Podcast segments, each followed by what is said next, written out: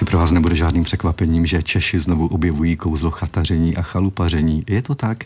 Potvrzuje to velký zájem o rekreační objekty i místa pro karavany a to se týká i našeho kraje. Atmosféra v osadách ale podle starou sedlíků už není zdaleka taková jako dřív. Ubylo společných akcí. Chataři se často navzájem ani neznají. Těch, co žijí po staru, už zkrátka moc není jak si držet tu tradici, která byla starých trampů a podobně, což už ti mladí neumějí. No. S Františkem Venclem sedíme v tábořišti Špinka nedaleko Červeného kostelce na Náchodsku.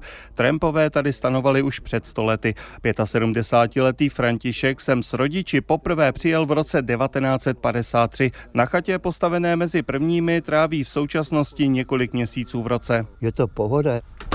Já jdu jenom Ve své chatě má suchý záchod, pro vodu si musí k asi 50 metrů vzdálené pumpě.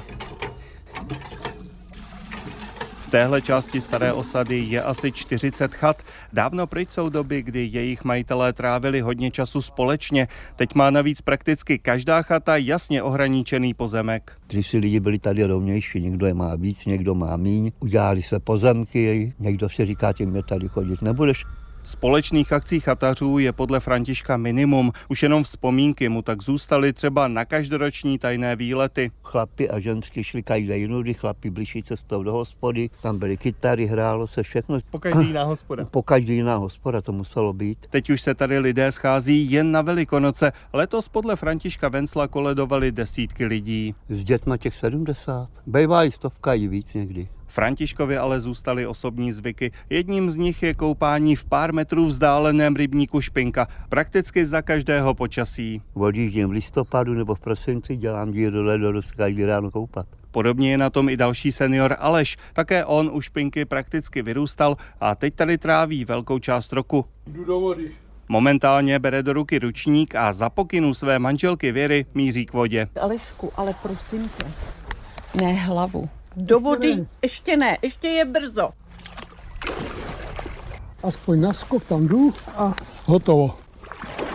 Věra a Aleš mají chatu v novější části osady. Původně měla 16 metrů čtverečních, nedávno ji přístavbou zvětšili na dvojnásobek. V jedné z místností přibyli i kamna. Můžeme tady být díl a z jara zase dřív. Vysvětluje Věra a vede mě do skleníku postaveného vedle chaty. Rajčata, okurky, kedlubničky, salátek, řetkvičky. Na chatě si žijí sami pro sebe, stýkají se hlavně s rodinou.